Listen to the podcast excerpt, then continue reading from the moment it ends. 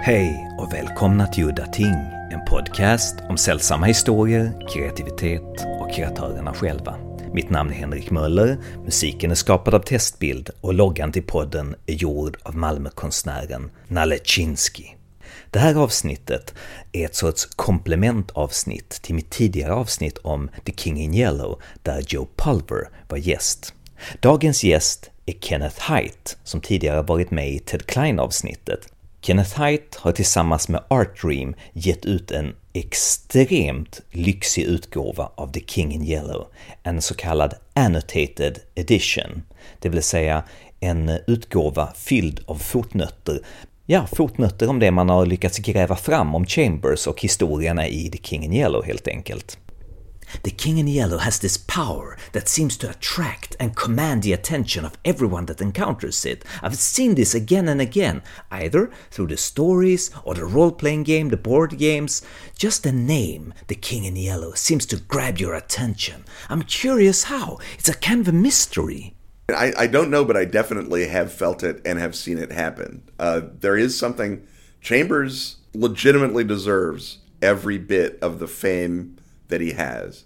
It is not just a matter of him writing Lovecraft's coattails. The concepts in the first four stories in that collection are so strong and so hooky and grabby. It's not even just their power because there are plenty of powerful narratives that don't you know, Hamlet does not get everyone's juices flowing, even though it's objectively a vastly more powerful story. But, you know, The King in Yellow is just, it's very, um, I don't know what you would even say, horroretic or something, that you can just sort of see the horror even before you know what the horror is. And I think that it just has that quality, and Chambers is up there with Poe and with Bierce and with Lovecraft as someone who is capable of reaching into your mind in a way he never understood because he didn't even he couldn't even do it twice. I am fonder of Maker of Moons and some of the later Chambers attempts at supernaturalism than many people are, but there is no doubt that it is not a patch on repairer of reputations. I don't think Chambers knows, I don't think anyone knows when something like that happens that's so amazingly grabby and connects to some sort of sense of the uncanny, if that makes sense. The revival of the Chambers book, The King in Yellow, when did that occur? Was it through the role playing games, Call of Cthulhu, or as late as with True Detective? I mean, The King in Yellow, the collection, has not been out of print very long since it was first in print. It sold a lot of copies. Tennyson Neely, the first American publisher, published, depending on how you count editions, seven editions before he went bankrupt and not through any fault of the King in Yellow. It's from all the other books he published that we don't know. Um, and he, as a matter of fact, the year before he went bankrupt, he brought the King in Yellow back into print twice because it sold so well. It was just a cash cow for him. And so the King in Yellow had a reputation, and it was reprinted again by uh, I want to say Harcourt eh, around the turn of the century, 1902, I think.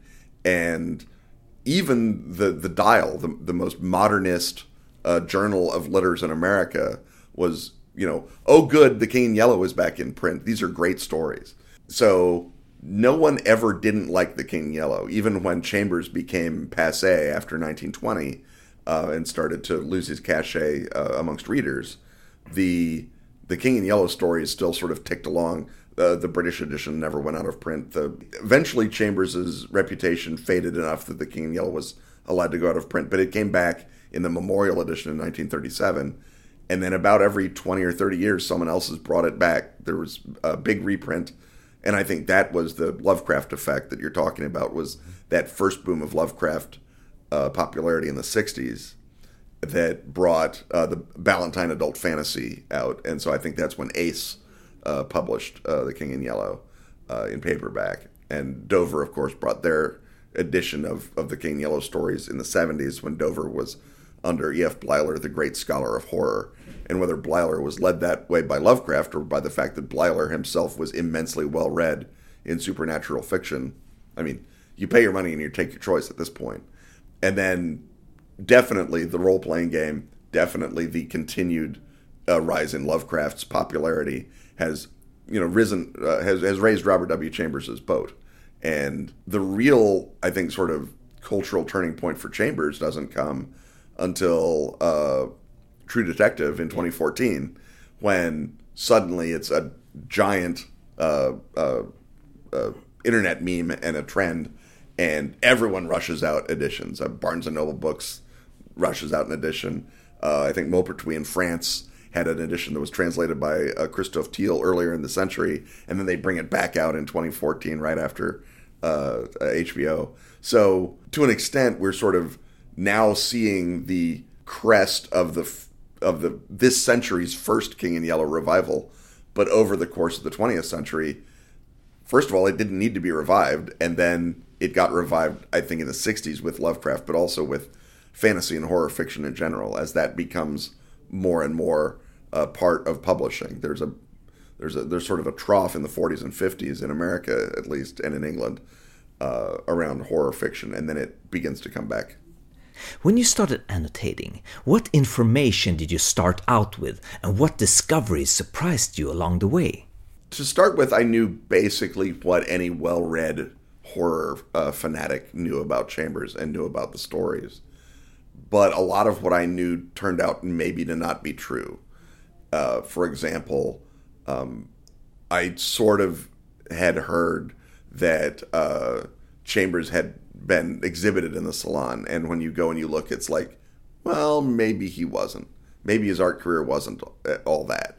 I'd heard a couple of things that uh, just don't. There's no basis for them. The the Carcosa Carcassonne is a very long-standing theory, but there's literally no basis for it. We will never know where Chambers got the idea, but we know it's from Bierce. But we don't know where Bierce got the idea. Uh, made up that word himself, and there's a bunch of different theories about where Bierce gets the name. So there's a lot of things that people think is true. Marion Zimmer Bradley very, very famously asserted uh, that uh, Hali was the Arabic uh, name for the constellation Taurus. And she does it based, as far as I can tell, on nothing whatsoever. But people have like, well, Marion Zimmer Bradley said it very loudly once, so it must be true. And you still see that. So I sort of came to it, I don't want to say from zero, but not from a full knowledge. And the advantage to doing Chambers is it is easy to read everything that has ever been written about Robert W. Chambers. It's not easy to read everything Robert Chambers wrote because he wrote 90 of these romances and when you've read one of them, you've read all of them. they are not they are not particularly grabby uh, to the modern reader, and certainly to the modern reader who is not a shop girl. So I I was able, however, to read everything about Chambers. I went to newspaper archives, which apparently no one had ever bothered to do, and dug through those looking for mentions of Chambers. There's a lot of anecdotes about him in the 19 teens. He's a very popular subject for sort of so society columns and whatnot. Uh, he wrote some nonfiction for Harper's Weekly that I, I, I dug into. And, and, there's a weirdly idiosyncratic, I guess I'll say, biography of him by, again, I'm, I think it's Mark Tomlinson, that is a lot of speculation and very few facts. But in his defense, there aren't that many facts. And if you're trying to fill a book, you got to do something with it. I sort of not zero to 100, maybe 10 to 100 over the course of the of researching the project. But again, it's not like I was doing Poe, where you could spend your whole life reading secondary literature about Poe and never get any closer. And then when I was doing the reading and the discovery, some of it, the things that I discovered I'd sort of expected that you know the the French stuff is going to be connected to his to his art uh, career, and so when he mentions uh, one of his characters in the Paris stories, uh, Clifford, um, would have been you know better suited to uh, if, if he'd been paying attention, he could have used the impressions in his art. Then you're oh he's an impressionist. I get that that that's a that's a dig at Clifford for being a an emotional goof uh, because Chambers is not an impressionist and uh, bits and pieces of that. I think the biggest sort of why has no one discovered this? There's a uh, fellow named Andre Castaigne who was a illustrator, and he illustrated one of Chambers's books. And Chambers would have known him in uh, possibly in Paris, definitely in New York. And no one had bothered to say, "Hey, maybe that's where the word Castaigne, the name Castaigne, comes from in Repair." And then I discovered the source of the Black Stars, I think, in a novel by Heinrich Heine that was unfinished uh, called Florentine Nights. And you'd say, but why would anyone have been reading that? Because it was translated into English in 1891 by uh, uh, Charles Godfrey Leland and published as part of the Heine Centennial, which was going on. And so Heine was big news in 1891 and at no time before or since, really. So that's where Chambers would have seen that image, the black stars in the white sky, because it's in that Heine novel. But unless you are the kind of person who goes looking for black stars in every work of fiction published in the 19th century, you're not going to have found that. What fascinates me is how Chambers, this writer of shopgirl romances, suddenly starts writing these incredibly original, occult, mystical horror stories. Where did that come from? If you were in Paris in the 1890s, you were in an environment that was, at the very least, supernatural friendly or supernatural adjacent. Uh, there is an era of a magnificently insane occult revival that was going on that in Britain would culminate in the Golden Dawn that same decade. Uh, in France, there are a series of wars, magical wars between Rosicrucian sects. Many of those uh, uh, Rosicrucians were also either artists or they were patrons of the arts, or they would have artistic exhibitions in which they would uh, show art that uh, spoke to their uh, magical values. So Chambers would have been familiar with the supernatural in the same way that anyone in California in the 60s would have been familiar with it, whether they believed it or not.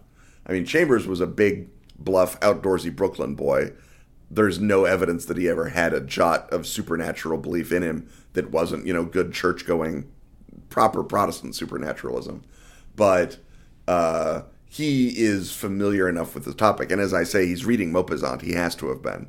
Uh, so the, the horror fiction is being poured into him as well and he we know that he, he had read Poe because again I think if you're an American in France and you're talking art everyone is going to be saying oh you uh, must have been a fan of Edgar Allan Poe because Baudelaire has made Poe uh, avant-garde in France. I think that he's familiar with the topic but I don't think that it obsesses him or drives him except during this one period when he produces those stories. And my theory is that the stories are not so much a response to the supernatural as to the decadent movement in art, which is, begins again with the Huysmans novel, uh, is uh, fanned by Wilde, but there is a movement in at the exact same time that Chambers is in Paris. There's a magazine called La Décadence. There is uh, a number of artists who are attempting to pursue the decadent in prose, in uh, painting, in sculpture, in everything and again, Chambers, he's just a big provincial galoot. He's not there to uh, drink absinthe and uh, get syphilis and cavort with, you know, uh, mysterious actresses. He just wants to learn to paint. That's all he's really there for. And you can imagine, of course, he's a he's a young man. He's not averse to cavorting with prostitutes and painting skulls, but it he's well brought up he knows it's wrong to do that. And I think that The King in Yellow is for him a sort of distillation of that temptation that if you let this very beautiful but very poisonous art into your life, it'll ruin you. And again, because literally Maupassant is dying of syphilis, possibly across the cafe table from the chambers. Chambers mentions a cafe in his stories, the Cafe Vachette, which was a place that Maupassant would hang out with Paul Verlaine and with other decadent writers. Uh, Chambers later on said that he and Paul Verlaine were friends. So he sees what it's doing to Paul Verlaine, absinthe and late nights and hanging around with Baud- uh, with um, uh. You know, he has buddies who are having this happen to them. So it's not an abstract thing for him the way that it is for us to read about French decadence and think, oh, absinthe, goodness me, I was in a nightclub once, I've had absinthe. It's a different world. Uh, to us uh, than it was to him. And I think that it, it's a terror that is at the very least external and is also very possibly internal, where he's like, oh, I'd better, you know, straighten up and fly right, or I'm going to turn into one of these, you know, louche uh, uh habitués like uh, Toulouse-Lautrec, who's over there and who I hate as a person and as an artist. But I literally see him every day. The, the, sort of visceral reaction to that is, I think, what drives the King in Yellow. But again, we can never know because Chambers didn't leave any, you know, he didn't give us a million letters explaining it the way that Lovecraft did. So, if we go back, how did you first discover the stories in The King in Yellow? I mean, I was led to it, I think, the way that virtually everyone is in this century and in most of the last century is via H.P. Lovecraft. And when you stumble onto that immense list of references in Whisperer in Darkness, if you're a, the sort of person like I am, or like August Derleth was, or like Lin Carter was, you want to chase down every single one of those references and read it as much as you can. So uh, you read Bethmoora because he mentions it. You read um, uh, all the Clark Ashton Smith because he mentions those. You read Robert E. Howard because he drops some Howard names, and The King in Yellow is listed in it as uh, one of the figures. Uh, the yellow sign is mentioned again in Whisperer. Whisperer is very much Lovecraft's sort of Chambersy tribute story, although you have to sort of read a little deeply in Chambers to get to it. But uh, he drops Carcosa, he drops all, uh, the, the Lake of Hali, so you are you are primed uh, to go find out what's going on. And of course, I believe it was uh, Lin Carter that put together the an anthology of mythos stories that was based on stuff that was in uh, the Cthulhu mythos. I think it was called Spawn of Cthulhu was the name of the anthology. Uh, that was in that um, uh, that was in that in that story, Whisper being made the paradigmatic mythos story. I probably read it in that anthology or in one very similar to it, and I read uh, the Yellow Sign and was sort of bowled over by what a great story it was, and chased down the whole collection because the notion of having a, a book on your shelf that said the King in Yellow on the spine was just an amazingly cool uh, concept. I mean, people are, you know, uh, this was even before you could have a book on your shelf that said Necronomicon. Um, and so I chased the collection down, and I think I found one of the ones that didn't have the French stories, the, the, the Paris stories in it, that just had the supernatural ones. So it might have been like the Dover edition that was just the supernatural stories. And I read those, and uh, I think, like most people who read them, I was initially baffled by Repairer of Reputations. I was a little let down by The Mask. The Yellow Sign was just as great as ever, and Court of the Dragon is just a superb, uh, literally a tale of terror because nothing objectively happens in it. The guy's just, you know, panicked out of his life, hallucinates a flight through the streets of Paris, comes back. He's been in the church the whole time, but now he's damned. And it's such a great, you know, circle of, of emotional moment. And then I don't know when it would have been. Probably in the next decade, I found the fuller, uh, you know, sort of the a, a, version of the first edition that had all the the Paris stories, and then I read the whole collection. And I remember when I read it, those for the first time, I remember thinking, the Street of the First Shell, the Franco-Prussian War one. I remember being very much moved and impressed by it, and thinking this is actually a really good story. And I've I'm a little mad at Dover for not putting it in the collection when they just did the supernatural ones. And it took me probably another couple of rereads to realize that Street of the Four Winds is really almost a perfect Edgar Allan Poe. That it's you know about the death of a beautiful woman. It's about a, an artist and a, a, a sen- and uh, the question of sensation. Uh, dreams come into it. it. It's a very Poe esque story, and it's of course buried in the French romances, and people don't read them that much. And then, you know, once you're sort of primed for it, you like or you don't like uh, uh, Street of Our Lady of the Fields and um, Rue Barrée. Uh, you do or you don't like them. Uh, Demoiselle d'Ys uh, doesn't, I think, show up in the Dover one that I would have read. But it's also it's a time slip novel, and there's a, a character in it named Hastur, so it sort of gets grandfathered into some of the collections. And then I don't think anyone then or now knows what Chambers thought he was doing with Prophet's Paradise. So you sort of read it, and there's bits that if the language takes you, you like it, and if it doesn't, you're just sort of well, that that filled some pages, and you move on. so that was sort of my response, whenever that was that maybe when I was 20, whenever I read the that the whole Chambers collection front to back, and then every so often bits of Chambers would bob up in my own reading. And then, of course, uh, when uh, John Tynes sort of reinvented the King in Yellow mythos for gaming with uh, his essays, The Road to Hali and the Hastur mythos, that sort of got me to head back to the original sources and reread them. And I don't think that my aesthetic judgment really changed that much, except, as I said, to get impressed by uh, Street of the Four Winds, and to sort of begin to. I, I think I sort of grokked Repairer of Reputations, that second big reread.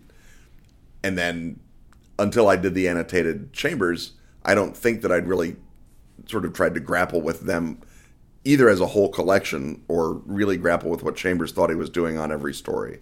And that's the, I guess, the great virtue of getting to annotate uh, a work like this is because you get to go back and try and examine it, not just through your prejudices, not even just through the views of various critics who've written about it. And if you're lucky enough that someone like Brian Stableford has written about it, then that's good because he's much smarter than me. But you also get to sort of try and go all the way back and say, all right, what did Chambers think he was doing? What was going on in his head in 1895 when he's uh, uh, scratching these stories out?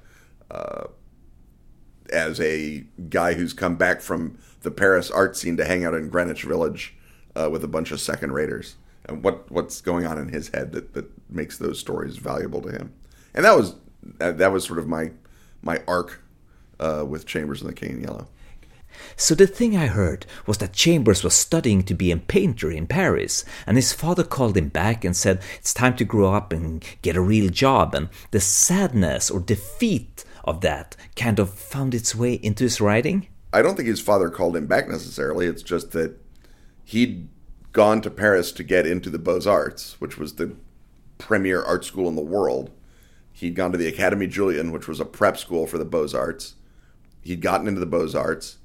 Depending on what source you read, he he either hung something, six things or nothing in the salon, which was sort of the the the peak moment. Have you made it? His brother, by that time, is in Paris studying the Beaux Arts to be an architect. But he's done. He's gone through the Beaux Arts. He can either stay in Paris and be a painter, but I think he recognized that that was he wasn't good enough to get work in Paris. So he came back to America, not I think because his father called him back, but because if he'd stayed in Paris, he'd be competing with Monet, and if he goes back to New York, he's just competing with his old buddy Charles Dana Gibson. Um, so he comes back to New York and he becomes a commercial illustrator for two or three years with, uh, you know, working for Life and for Vogue and for uh, other uh, big uh, uh, weekly uh, magazines. And again, his friend from art school in New York was Charles Dana Gibson, the guy who would draw the Gibson girl and become sort of the artist of the 1890s. And Chambers was right in there in the mix. There's a there's an apocryphal story that um, before he went to Paris, he and Gibson uh, submitted uh, writing and drawing to uh, Life magazine, and that the editor gave Chambers uh, uh, back the the writing and said, "Don't be a writer, you're an artist," and gave Gibson back his drawing and said, "Don't be an artist, you're a writer." And of course, eventually they reversed the roles, and that's that sounds like the sort of anecdote that Chambers would have told in the 20s after everyone knew what the joke was. But if it happened, you sort of get the notion that both he and Gibson are these sort of protean talents, and it's just where are they going to wind up? And Chambers straight up said he started writing because it was easier than drawing. Okay, so tell me if I got this wrong. Bierce started writing these cafe novels, these uh, novels that uh, romances that was made for rich women to be read in cafes. Uh, well, first of all, um, it's not cafe novels. He very famously wrote shop girl romances, is what they were called, and they were not to be read by rich women. They were to be read by uh, working class women, and that's why their heroines are all working class women who uh, meet a, a, generally a damaged millionaire, and then they fix him and are happily ever after. And if you don't think that formula sells, you haven't been paying attention. Um, but that happened after he came back from Paris, and he wrote a uh, picaresque novel or a bunch of sketches that he sort of novelized about uh, being an American bohemian art student in Paris. And I think that barely did anything. But that same publisher the next year published a bunch of his stories, which was The King in Yellow.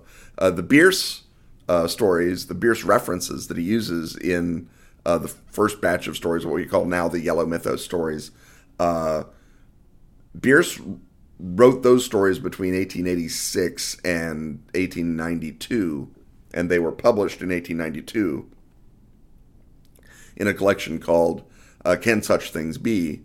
But, uh, or actually, it was called um, at that time Soldiers and Civilians. It later on became Can Such Things Be?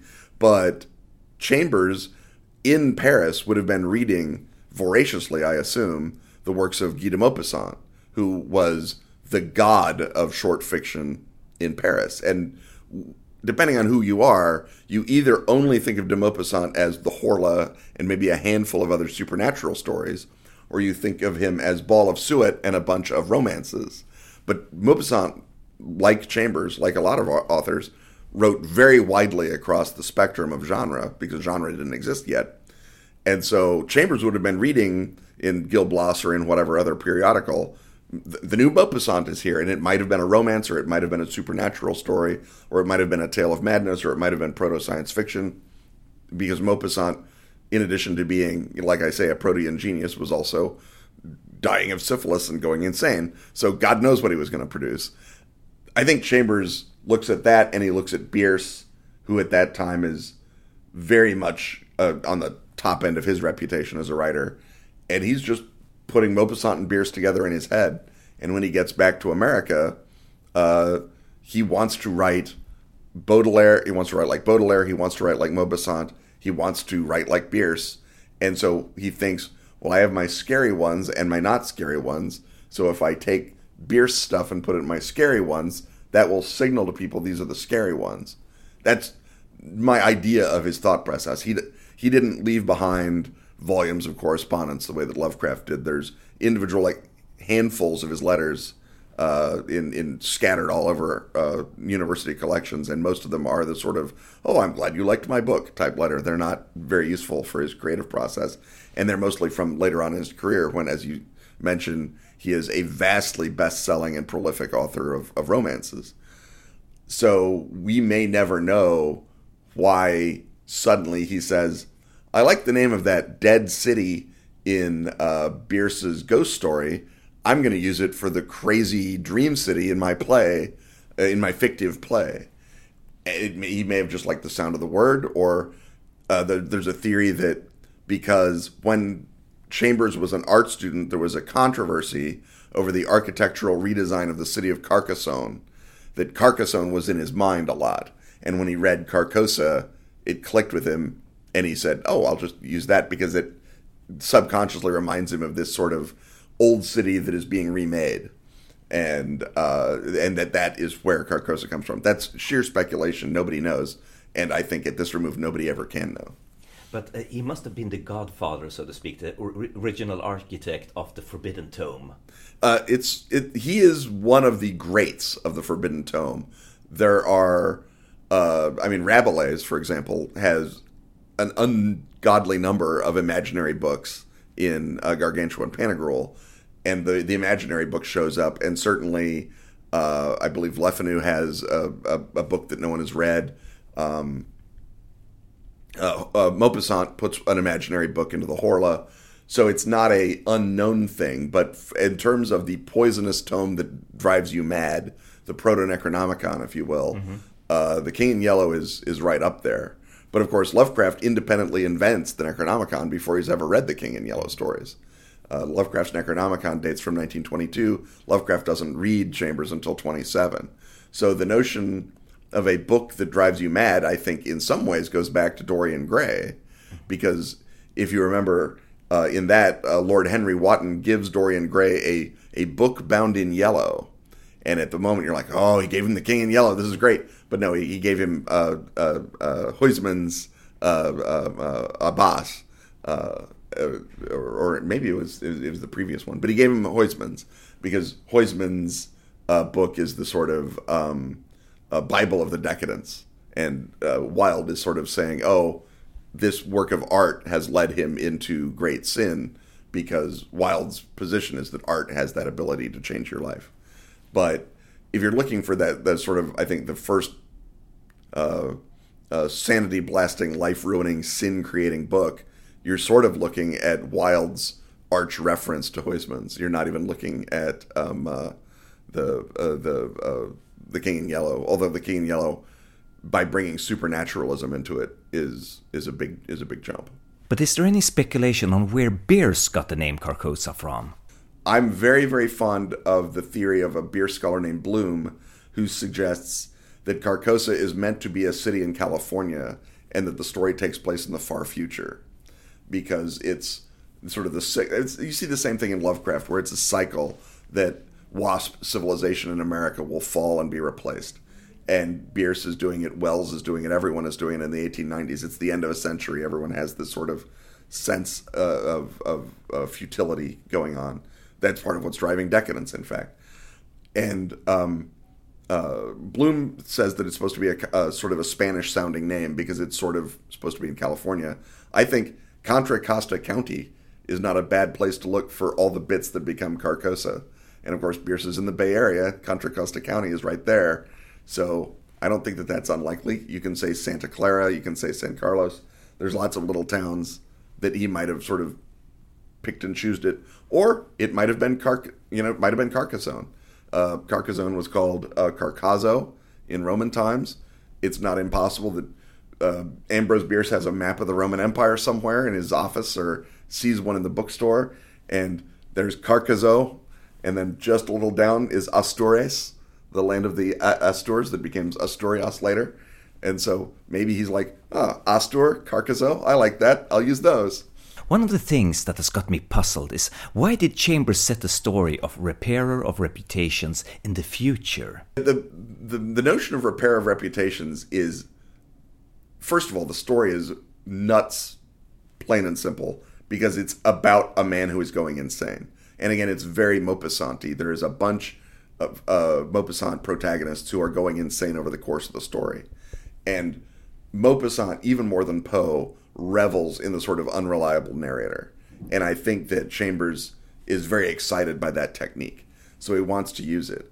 And the question of whether Chambers is actually intending the story to be set in the future or whether Chambers uses that as a signal to the reader about halfway through that, oh, this isn't in the future. This is in a crazy person's dream of the future, is a really great question. And part of the strength of the story is, although you can come down on one side or the other, and I think that I am correct to assume that it is meant to be an insane idea of the future, there's not a smoking gun. You can't absolutely say. When you say when you look at it in uh, combination with all the other stories in the collection, I think it's very clear that it's set in 1895 and that the character is just having a hallucinatory breakdown.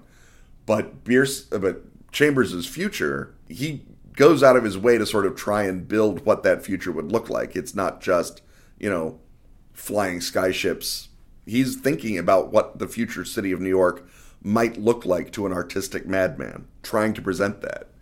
And I think that's what gets people is because even people who don't like Chambers' later writing admit that he has a great painterly eye for detail, for especially nature scenes. He's so good at nature. But he does that with, with New York, and he loved New York. He, he lived there his whole life, uh, except for when he would go to upstate New York and his six years in Paris.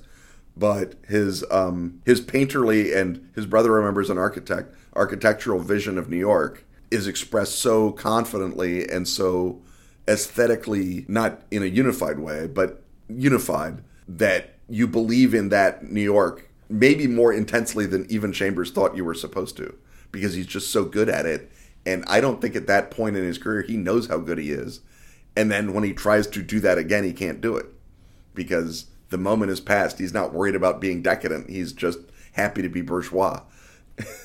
Could you talk about how all of this happened, the publication of the book, and what the book looks like? It looks amazing. It's leather bound, gold uh, uh, edged pages, gold foil, uh, yellow sign on the cover. The yellow sign designed by Samuel Araya, the great artist uh, Sam Araya, who has gone deep into alchemy to figure out the symbolism that he wanted to use for his yellow sign. So it's sort of this weird scarabaeus looking thing. And Sam Araya has these amazing full color illustrations in the book of the king and the Lake of Hali and Carcosa. And he has these sort of charcoal uh, cri de coeur uh, drawings as well. So the, the, the art in the book is, is just very, very powerful. Uh, Simeon Cogswell did the book design, picked the fonts, laid, laid it out. It's just an amazing physical artifact. It, it, even if you get the PDF, which you should do if you can't get the book, you look at the art and you say, well, that's good art. You see it physically in the print copy, it just glows. It just jumps off the page. It's so good. Shane thinks this was my idea, and I think this was Shane's idea, which means either it was Dennis's idea or the King in Yellow made us both think this. But Arc Dream is doing Dennis's gigantic new King in Yellow. Uh, I, I don't know if it's a, a, campaign or just an immense adventure centered around the idea of the King in Yellow. I think it's called Impossible Landscapes. And Dennis has been obsessed with the King in Yellow in the same way that his partner in crime, John Tynes, began uh, that. Dennis is an artist, so that it's a very personal, I think, uh, thing to him.